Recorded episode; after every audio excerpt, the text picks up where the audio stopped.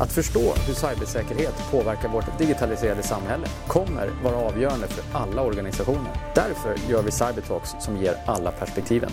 Jag heter Rolf Rosenvinge. Välkommen! I veckans avsnitt av Cybertalks träffar vi Jan Fecko som är Head of IT Security på Ericsson.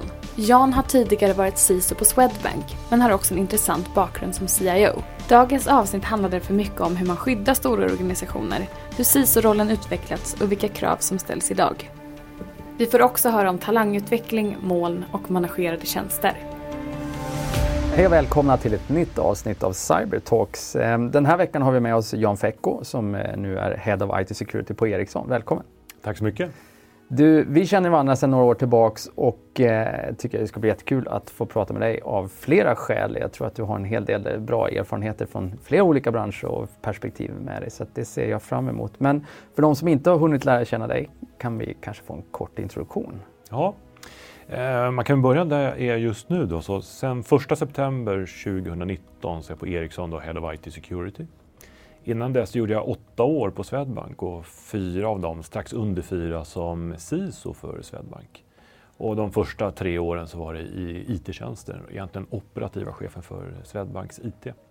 Och sen så innan dess har det varit IT, IT och IT och även några år, ett och ett halvt år på SJ som eh, CIO. Mm.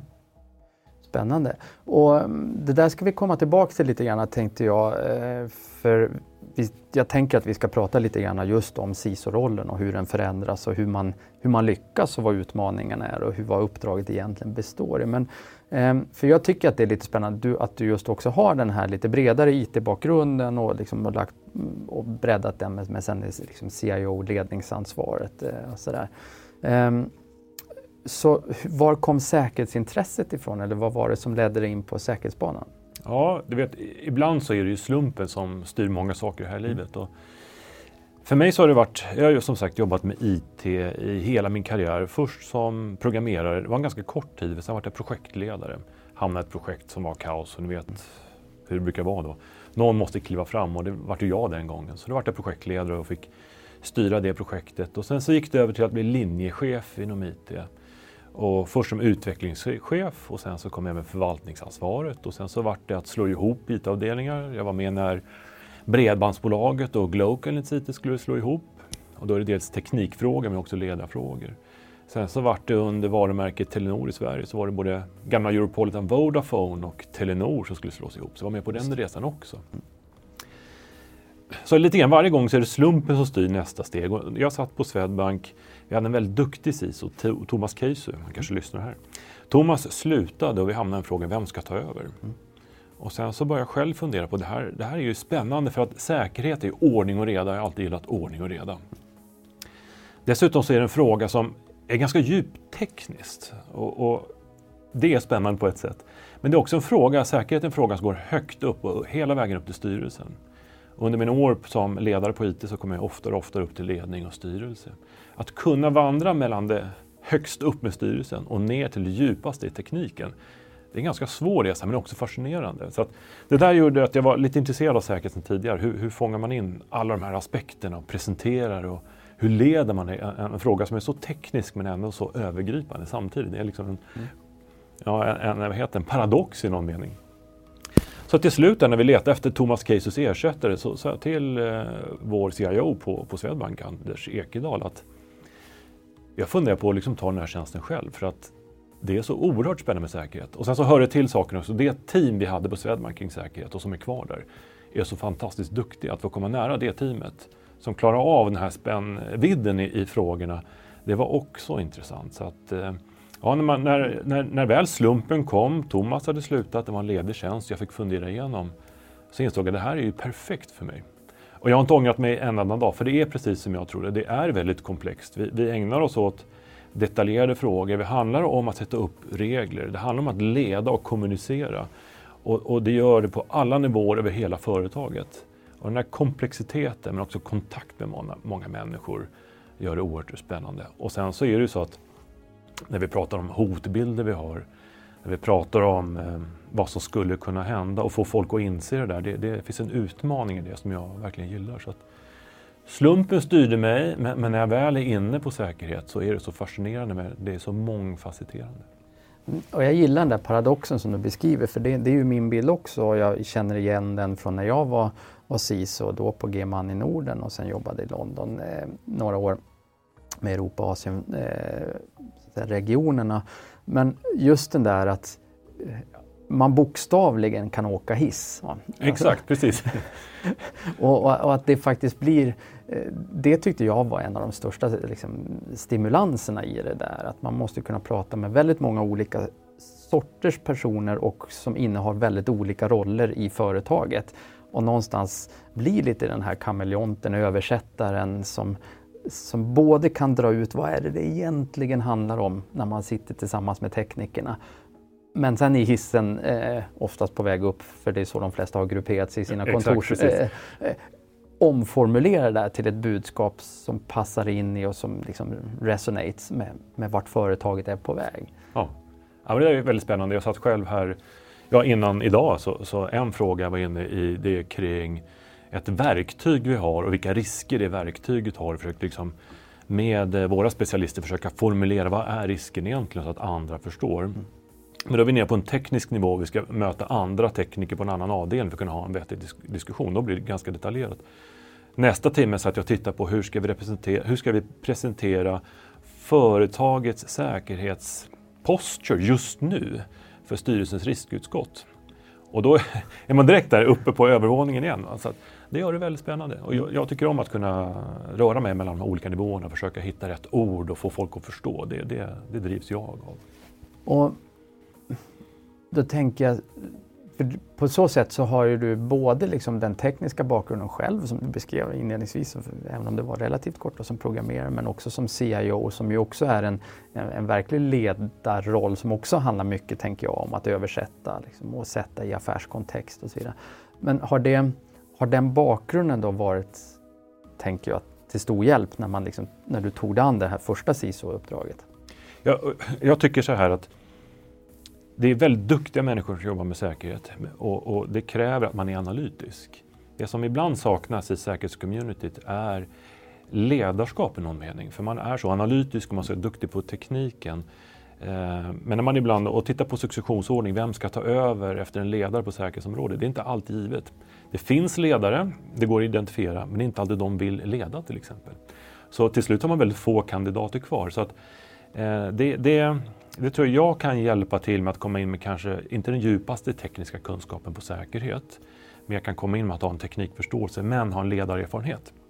Och kan försöka få oss lite mer organiserade på, på säkerhet. Så att, för vi är ändå så få personer jämfört med resten av företaget, det är alltid så. Eh, och, och, med de få personer vi är så måste vi få så stor impact som möjligt på det företag som vi hjälper. Och där krävs det ledarskap. Det krävs en hel del struktur och det behövs en, en tanke på hur får vi all vår kompetens över till alla andra som kanske inte förstår säkerhet och teknik.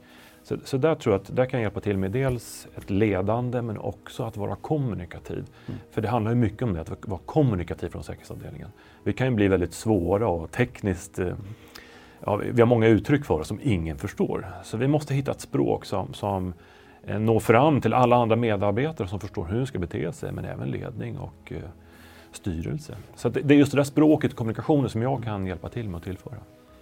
Och jag tror att den är oerhört central eh, när jag tänker på vad, vad företag och organisationer behöver för att lyckas i sitt säkerhetsarbete. Och för, för ett par avsnitt sen så hade vi eh, min före detta chef eh, Lennart Jakobsen som här och vi pratade VD och styrelseperspektivet. Och en av de sakerna som han ju tog upp också är att ett, man måste kunna prata i risktermer och den här översättningen eh, var vi inne på då. Men också det här ledardimensionen tror jag som du är inne på. Att, så, eftersom det ofta är så att vi är relativt få liksom, i FTE-kontext. Eh, så hur, och då tänker jag, då blir ju CISO-rollen också ganska mycket att verka genom andra. Att, att förklara, sätta i sammanhang, ge kontext men också skapa en bredare känsla av, av, av ansvar. För att om hela företaget ska bli mer säkert och ta rätt risker, då måste alla ha en, en högre medvetenhet. Mm. Och, och, tyvärr då, vi, vi, har alla jobbat inom säkerhet mycket med awareness. Eh, men det är väl bra att alla är medvetna, men de måste också ändra sitt beteende och det steget är ju betydligt svårare. Det kräver repetition, det kräver uppföljning och ibland så måste vi gå från att vara kommunikativa och berätta vart vi ska. Men även det som vi som ledare har som ansvar, att här går gränsen också. Eh, vi, vi måste visa att det, det, vi säger menar vi också och då och då måste det bli ett tydligt stopp. Eh, mm. Så, så, det är också en kommunikation i sig, men att kunna säga nej, här går gränsen. Mm. Den är svår. Ja, vi får inte spela det kortet hela tiden. Nej, och det är väl det som också är en av utmaningarna, att hitta den balansen. Ja. Att, så att säga, när är det rätt? Eh, både kort och långsiktigt i förhållande till vad företaget eller organisationen är, är på väg.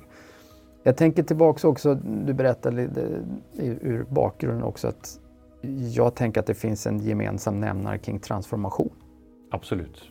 Ehm, och det är väl någonting eh, som, som vi också genomgår generellt sett i den här branschen. Och hur, hur tycker du att säkerhetsarbetet och CISO-rollen har förändrats de här senaste tre, fyra åren? Ja, den är lite svår att svara på för jag har varit CISO på Swedbank i fyra år så jag mm. kunde ju se förändringen, vad som händer på Swedbank. Det är svårt att säga generellt då, mm. men man kan ju gissa lite grann utifrån det. Men det är ju så att hotbilden och riskerna mot företagen har ökat. Helt plötsligt finns en medvetenhet i styrelserummen att nu, nu, det här är en riktig risk och vi har ju sett exempel och vi vet ju också vilken skada det kan orsaka. Så att jag inbillar mig att för alla CISO-roller så just den här delen att jobba med styrelse och ledning var en förändring till en början. Men nu har vi den uppmärksamheten. Nu har vi snarare en förväntan på oss att börja leverera och att få företaget säkert. Så på så sätt så var det med öppna armar man tog emot Sison i ledning och styrelse för fyra år sedan. Med tiden, man har fått eh, uppmärksamhet, man har fått resurserna, man har fått budgeten. Vi vill se resultaten. Man vill också se ett strukturerat sätt att rapportera tillbaka risker, precis som vi talade om tidigare. Visa eh, med hårda fakta, var är vi på resan? Jag tror den förväntan finns där. Tiden har gått, vi, vi har fått uppmärksamhet, vi har fått budget. Det är resultat som eh, räknas nu. Så man förväntar sig att det är, det är en organisation som tar ansvar, som driver av resten av företaget och som dessutom visar resultat. Jag tror det, mm. det har väl alltid krävt ett visst resultat men nu tror jag på en annan nivå. Hela företaget ska ha förändrat sig. Och där tror jag, jag delar bilden och jag tror att du pekar på någonting viktigt för jag, jag det är nog min analys också att ingenting inträffar ju med liksom knivskarp gräns, nu är vi i nästa fas, utan allting sker ju liksom successivt. Men jag skulle vilja säga att det, jag håller med att en av de stora skillnaderna är den här förväntan på resultat och att kunna visa upp de här wins och också som du är inne på datadrivet faktiskt kunna Precis. säga att det är inte bara vi som tycker att vi har lyckats utan här. Ehm, men hur gör man det? Hur, hur bygger man upp den, den bilden? Mm. Ja, men på ett sätt har vi det. vi har inte så svårt på säkerhetscommunityt att göra det på detaljnivå för att vi, vi har ju oftast vi har något ledningssystem, så att vi har ISO som ett ledningssystem. Vi har ett antal kontroller. Vi kan mäta de här kontrollerna, vi kan visa hur, hur långt har vi kommit på de här kontrollerna. Så på ett sätt har vi ju förmågan att kunna mäta verksamheten och visualisera. Problemet är oftast att vi inte har implementerat de här kontrollpunkterna så att vi kan få mätdata på ett automatiskt sätt. Mm. Så vi måste gå ut och fråga. Så det är oerhört arbetsamt att få till de här rapporterna. Men det är ett arbete vi gör just nu på Ericsson. Hur automatiserar vi allting så att vi kan nästan ha en realtids-dashboard. Det här är vår security posture just nu. Men det är ett jäkla jobb mm. att implementera de här kontrollerna över hela företaget och få det att automatiskt rapporteras in och visualiseras och sen så ska det aggregeras på ett sådant sätt att det betyder någonting också. Annars blir det bara en sifferkyrkogård, det är bara en massa siffror, vi vet mm. inte riktigt. Så att, så, att så att på ett sätt har vi det lätt, vi vet att vi har tydliga kontrollpunkter, vi har tydliga platser att mäta. Med automatiseringen, aggregeringen och slutsatserna, där är det lite svårt. Mm. Eh, men, men, det borde vi kunna få ihop. Och det där, jag håller med, och det där är en väldigt spännande utveckling för jag tror att den är helt avgörande för att vi faktiskt ska kunna stå där och visa på liksom, value for money. För nu är det liksom, plånböckerna har i alla fall på en hel del ställen över de senaste åren öppnats ganska rejält och nu man har fått implementera, man har fått bygga upp, upp en posture och nu ska man någonstans också visa Och jag håller med dig, automatiseringen tror jag är oerhört viktig för att det heller inte blir den här vi går runt med det här Excel-arket med kontrollbiblioteket och frågar eh, en gång i kvartalet. Precis. Och så ytterst längst ner, så datakällan det är maggropskänsla hos en individ. Precis. Och så byter en individtjänst och en annan som dyker upp så ändras kopian här. Ja men det var en annan maggropskänsla. Ja. Vi måste till hårda fakta. Yes. en av utmaningarna som jag tänker med, med, med det här är ju också sen att när, och som ju är en av kanske eh, de omständigheter som, som också gör, tycker jag, vår bransch så spännande, det är ju sen att, att det vi navigerar mot är inte statiskt. Utan hotbilden förflyttar sig hela tiden och utvecklas. Och det tror jag, den som kan sy ihop det, där man både kan så att säga, välja ut rätt kontroller ur, ur det massiva kontrollbiblioteket, automatisera den här inhämtningen som du pratar om, som aggregeras och sen visualiseras. Men att man också kan visa att man, hur, hur blir man säker på att vi har valt rätt kontroller, att de fortfarande är relevanta. Ja, precis. Hur man kontinuerligt ser över sina kontroller. Och som vanligt, man tittar ju på sin hotbild. Mm. Man tittar ju på vilka kontroller vi har på plats och hur starka är de här kontrollerna. Och vad har vi då för residualrisk kvar? Vad har vi då för åtgärder att sätta på plats? Mm. Hela den här kedjan måste ju vara på plats. Det är en del av vårt ansvar som ledare för säkerhetsavdelningen att se till att den här systematiken finns och att vi hela tiden kontinuerligt förbättrar. För vi vet att omvärlden förändras och vi måste anpassa oss också. Ibland uppfattar jag att det är lite svårt för säkerhetsavdelningarna att få tid till att göra det där jobbet. För vi behöver göra alla de här säkerhetsgranskningarna. Vi måste hantera alla incidenter som dyker upp. Och sen så är det någonting annat som dyker upp. Så när, när, vi väl ska ta hand om vårt egna ledningssystem och vårt egna arbete att se över kontroller och förbättra oss, så finns det inte så mycket tid kvar. Det tycker jag var en stor ledarutmaning för mig tidigare. Att vi måste ta oss tid. Det här månadsmötet vi har kring vårt egna ledningssystem, att vidareutveckla ledningssystemet, det var svårt att finna tid. Där gäller det att sätta ner foten. Nu har vi det här mötet i alla fall. Och vi måste lägga tid på ledningssystemet. Men det tror jag alla till slut uppskattar. Det. Mm. Men, men det är viktigt. För det var också en av de saker som jag var nyfiken på att fråga dig om nu när jag har det här. Att hur, och tillbaks till ledardimensionen i CISO-rollen.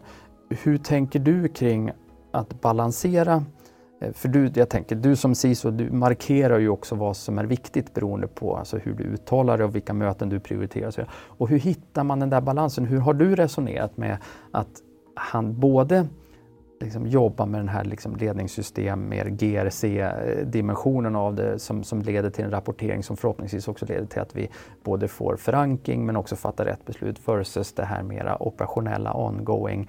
Det finns ett antal saker där vi ska både upptäcka och hantera. Eh, och hur, hur, hur hittar man den där balansen? Ja, det, det det är en bra fråga och det gäller att vara ödmjuk också. Det är väl en sak man vet ungefär hur man skulle vilja ha det. Så är vi tillbaka till verkligheten. Mm. Så är det inte säkert att, att man alltid lyckas med det där. Men eh, eftersom jag är på nytt uppdrag just nu, så, sen några månader tillbaka, så, så är det en typisk fråga. Mm. Dels är det vad, vad, är, vad är vårt scope här på den här avdelningen? Vad är det för tjänster vi levererar? Det, det är en sån här fråga. Gör vi det här eller gör någon annan det här? För att det är inte så tydligt vad säkerhet är alla gånger. Ibland så ligger det inom IT, ibland på säkerhet, ibland på, kanske på en systeravdelning som jobbar med annan typ av säkerhet. Så det har varit ett, tydligt jobb för mig att det är det här som är vårt ansvar. Men sen nästa fråga blir för mig, och hur ska vi då lägga tid på olika frågor? Precis det, det du frågar då. Vilka möten ska vi ha? För det styr ofta hur mycket tid man lägger på olika frågor. Så vi har strukturerat upp i det här våra operativa möten där vi mer utbyter vanlig information, det som händer i vardagen. Vi kan hantera incidenter till nu har vi fått en fråga vi måste svara på väldigt fort, så vi har operativa möten. Men sen måste vi till det här systematiska, metodiska. Så att titta på riskerna, att genomgående titta på det här, vår riskbild. Hur går det med våra mitigations eller risk treatment plans? Och nu blir det engelska här helt plötsligt. Men att göra det strukturerat månadsvis, det, det, det, passar mig. Då, för då, blir det, då glömmer man inte bort det, men det kräver lite tid. För en hel del riskarbete är ju metodiskt och tar längre tid. Så att jag försöker finna en balans genom att styra min kalender så att den typ av möten jag har reflekterar min egen ambition hur mycket jag vill lägga på olika frågor. Mm. Och sen så har man ju ändå, man sitter ju ändå i ett företags ledningssystem så att det också styrs ju också av hur många möten man har kring GRC på ett företag eller hur få möten man har. Men jag försöker styra min tid genom att styra min kalender. För det på något sätt då tvingar man sig att jobba med de här frågorna. Så, det, så det, är väl så att det är väl som en pyramid. Det är ganska mycket tid på det operativa för mig, jag är en operativ person. Och därför tvingar jag mig själv till att lägga tid på ledning, struktur och de strategiska frågorna. Och jag ser till att i min kalender finns det tid för det. Och sen tänker jag att en, en viktig tror jag, dimension av det här är ju också lite grann hur man bygger sin organisation runt sig. Eh, att man också hittar de som individerna, talangerna, seniora ledarna som så att säga också balanserar det man själv kanske inte har. Alltså är man väldigt strategisk, men då behöver man ha några riktigt duktiga operativa eh, ledare runt omkring sig och, och vice versa. Um, och det tänker jag ju också är en del när man jobbar i så stora organisationer, en viktig del i att, att bygga teamet runt sig. Ehm, och det måste du ha ganska stor erfarenhet av med, med de roller du har, du har haft. Ja, och jag håller helt med dig. Och man kan ju hamna i lite olika situationer. Man kan ju hamna i ett läge där man kan bygga teamet helt och hållet från grunden. Och då kan man ju lite grann utgå från sig själv. Det här är mina styrkor och svagheter. Så komplementerar man och vad vi behöver på den här funktionen. Men det är sällan man har den förmånen att börja om från noll. Utan man tittar ju på eh, vad kan jag själv och vad kan alla andra i det här ledningsteamet. Eh, vissa personer kan förstärka vissa eh, egenskaper och kanske tona ner andra. Så det gäller att ha en tät dialog. Eh, att ha gamla klassiska utvecklingssamtalen kanske går lite för långt. Men att ha en dialog hela tiden. Vad jag vill att andra som rapporterar till mig ska fokusera på, hur de ska lägga mer eller mindre tid på det operativa. Men också att ta, ta, ta sig tid och åka iväg som team och lägga tid på ledarutveckling är viktigt. För det är ändå en grupp som ska leda tillsammans. Och det gäller att få till den här ärligheten som vi kanske var inne tidigare på. att vi måste ha någon som vågar säga nej men nu går vi åt fel håll eller nu, nu tycker jag att vi pratar för mycket om det här, vi måste gå vidare. Vi har alla en roll att spela i, i säkerhetsteamets ledningsgrupp förstås. Och det gäller som chefen för gruppen att styra gruppen och få till ett bra klimat. Och osökt och spinner vidare också på en av de saker du pratade om tidigare. Att, och kanske en av anledningarna till, det finns nog fler, men en av anledningarna till också att vi har sett en hel del CIOer gå in och ta stora CISO-uppdrag var ju du var inne på lite grann också. Att det har kanske inte alltid historiskt sett heller funnits en naturlig karriärutveckling upp till den här liksom, eh, C-nivå-rollen som CISO ändå har blivit. Eh, så hur, hur jobbar du med den typen av talang ledarutveckling? Det, det, är så att, precis som du säger, att många som söker sig till säkerhet gör inte det för att de vill ha en ledarkarriär. Det är inte, om man tänker att någon som verkligen vill göra ledarkarriär, det kanske inte är säkert att man söker sig till överhuvudtaget. Oftast är det teknikfascination, det, det är det är ett spännande område i sig. Att eh, bli chef och ledare, det, det, tycker inte alla är det vill göra, men många gör det. Men sen är frågan, hur mycket tid ska jag lägga på det? Och säkerhet är en annan sak som också kräver sin tid. Så att, för mig handlar det mycket om att identifiera de som vill leda och sen stötta dem. Oftast så märker man vilka individer som vill fördjupa sig och bli mer specialister och de som vill bli mer ledare. Det tar ju tid, men det gäller att eh, sätta upp utvecklingsplaner som, som vi alla gör tror jag. Men att tidigt identifiera vilka är det som vill vara ledare eh, och hjälpa dem en bit på vägen. Det, det, jag tror det inte är unikt för säkerhetsfunktionen. Det kan vara vilken funktion som helst egentligen.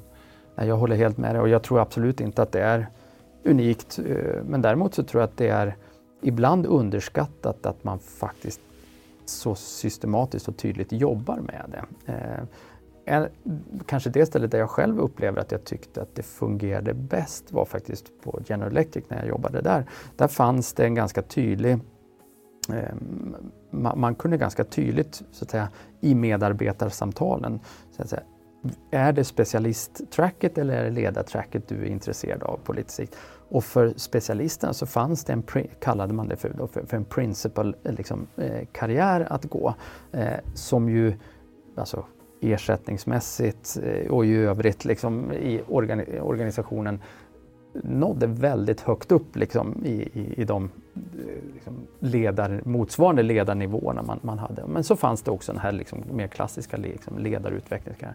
Det tyckte jag blev en ganska eh, bra modell därför att då fanns det någonting konkret. Så att vi tvingade inte in superteknikerna att bli ledare för att de skulle få fortsätta till exempel ha löneutveckling eller nya typer av utmaningar. Utan det fanns en principal karriär. Men däremot så var ledartracket då väldigt tydligt att men då är det kanske också så att du kanske ska prova att bege dig liksom ut lite åt sidan och prova någonting annat för att verkligen träna ledardimensionen för att sen kanske komma tillbaka mer tydligt till en ren säkerhetsroll.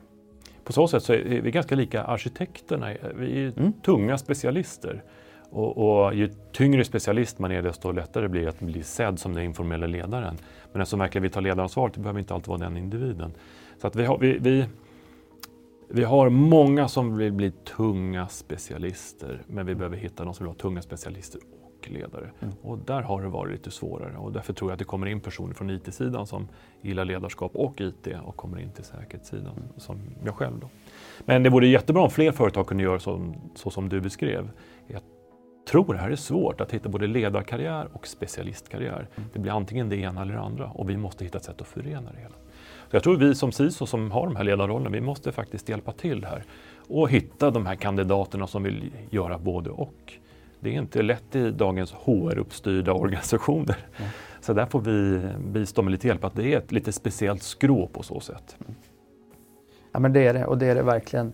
Och jag kommer så att säga, tankemässigt vidare till nästa avsnitt kanske då att just det där med också talanger, talangutveckling och någonstans så i och med att både kanske hotbilder har ökat och budgetar har växt, eh, ökade krav på resultat så, så är, tänker jag, visst är det så att vi helt enkelt också har fått mer att göra. Mycket mer att göra. Det som, som, som vi pratar om utvecklingen för rollen de sista fyra, fem åren.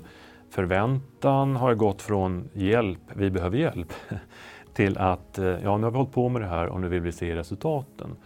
Eh, och, och, det kräver att vi tar tag i det här arbetet och det kräver fler händer. Från hela organisationen men även från säkerhet, framförallt från säkerhet.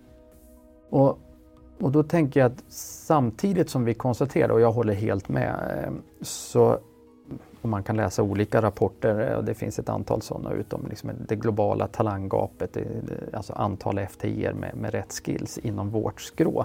Och beroende på vems rapport man läser så landar man någonstans mellan en och två miljoner eh, som saknas globalt sett.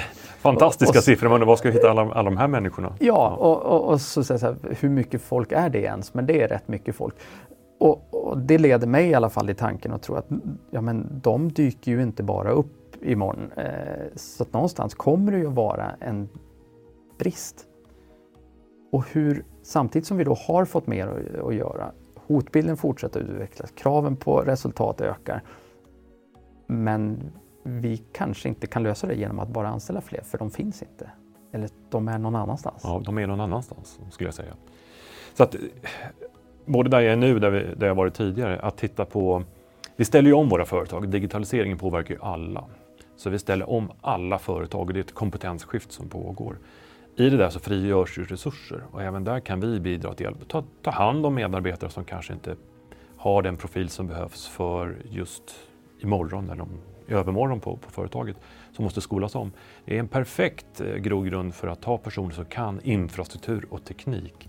Ge dem en ordentlig chans att lära sig säkerhet för att sedan kunna bidra på ett väldigt bra sätt inom säkerhetsfunktionerna.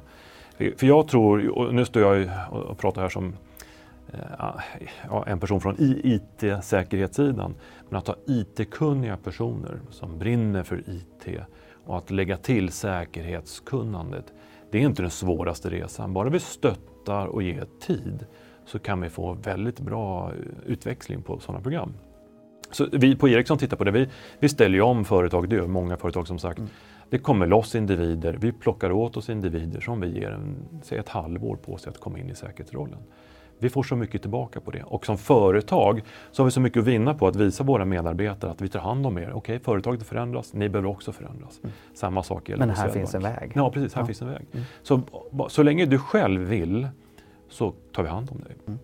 Det är ett sätt att, att, att fostra rätt värderingar i ett företag också.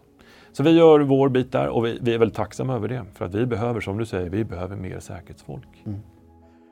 Och det tycker jag det, var ju, det, är, det är en bra, för det är också en ganska konkret slutsats, att vi kanske behöver bredda just rekryteringsbasen och sen skapa de här programmen egentligen där vi vidareutvecklar människor som har närliggande kompetenser men för att liksom passa in. Och det finns faktiskt win-wins för, för, företaget, organisationen som helhet att vi ger oss på det. Ja. Och sen så, sen så är ju området, om vi säger cyber security, är ett område som växer och växer och, och, och som är intressant. Jag tycker ju för all, vi här, mm. men, men jag tror fler och fler börjar tycka att cybersecurity är någonting intressant. Och det skapar ju också ett, en uppmärksamhet, det är lättare att attrahera folk.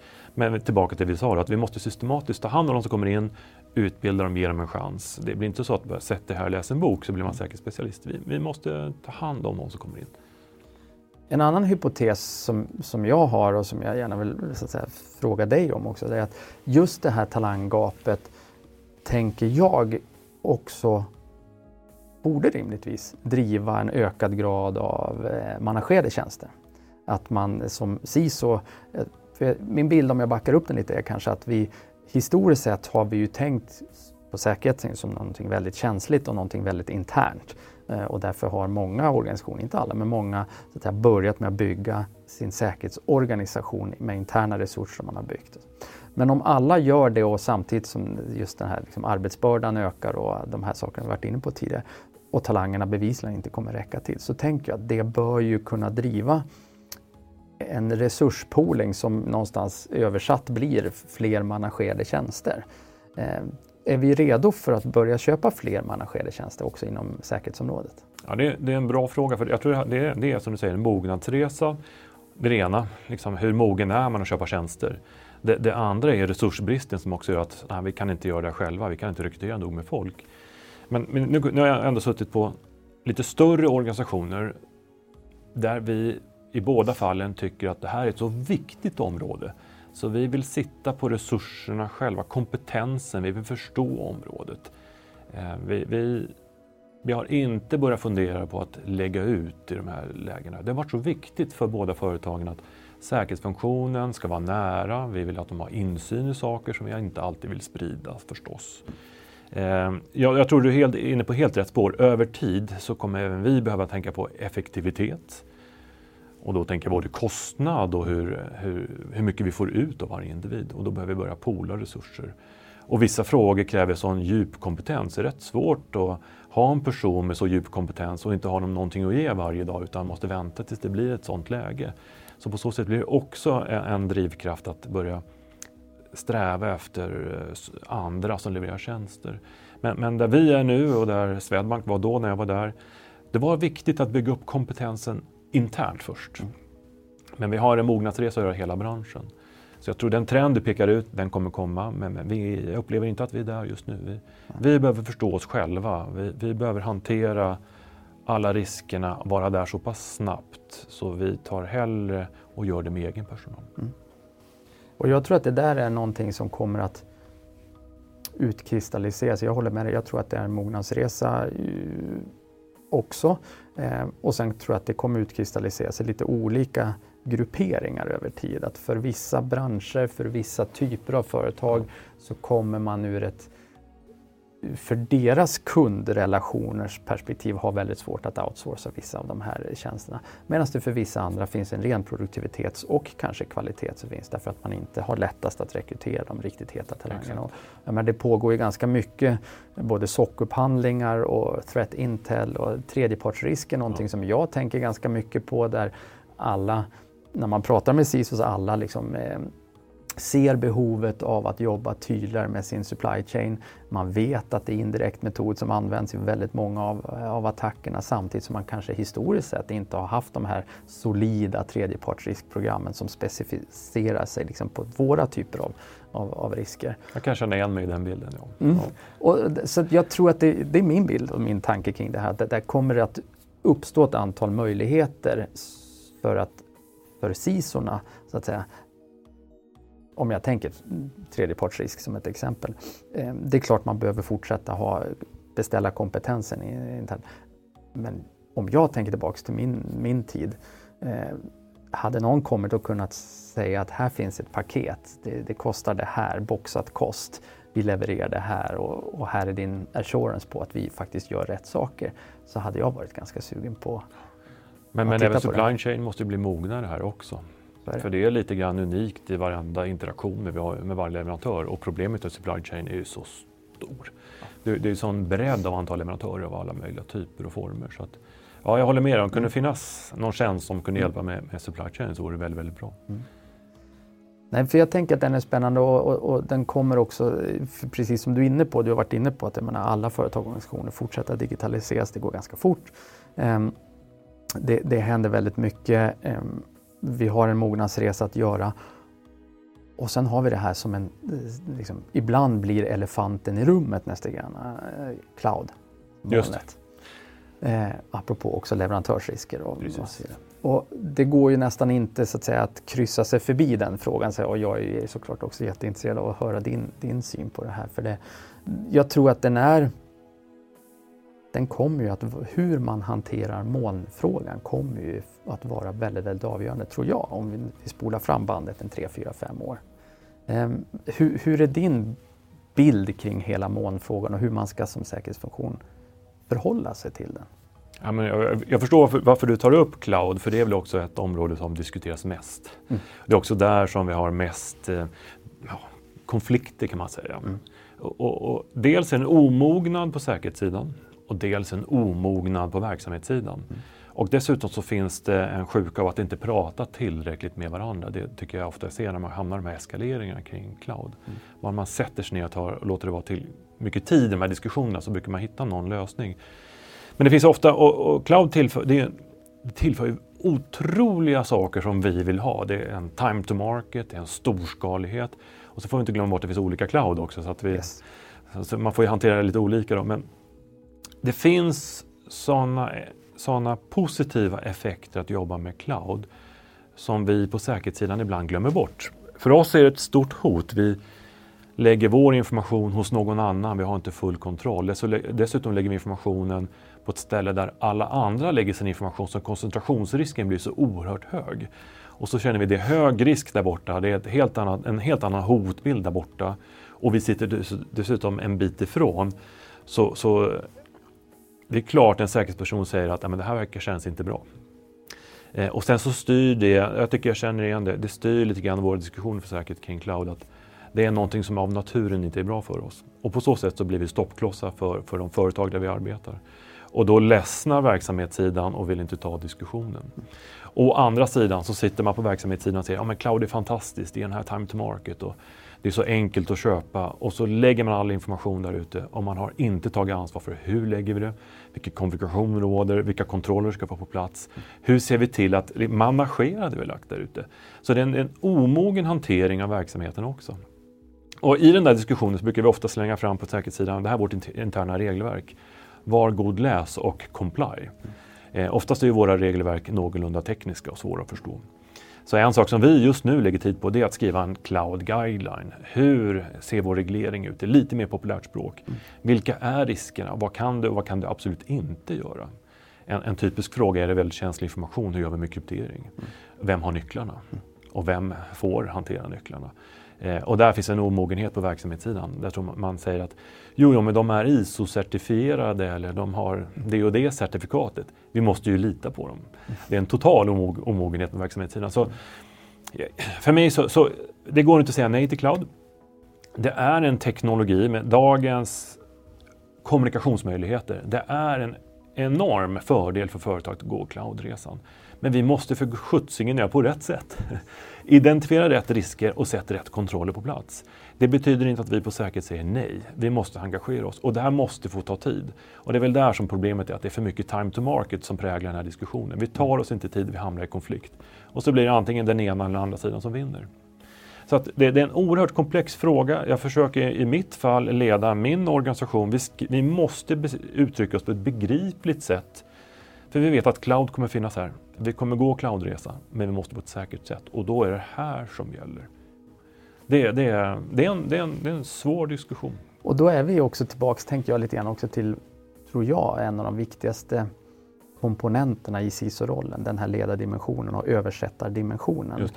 Både gentemot verksamhetssidan men också i, i förhållande till det egna teamet. Att, lite som du är inne på, att nej men, tiden när vi säger nej till cloud, sticka ut hakan lite grann, är kanske förbi. Så, så nu för alla handlar... går ju förbi oss i alla fall när vi ja, säger nej. Ja, exakt. Så, så, så, frågan för oss borde ju rimligtvis vara hur kommer vi så, att säga, så långt fram på vågen så att vi kan peka och, och, och hjälpa till att det blir rätt när vi väl börjar gå den resan. Ja, precis.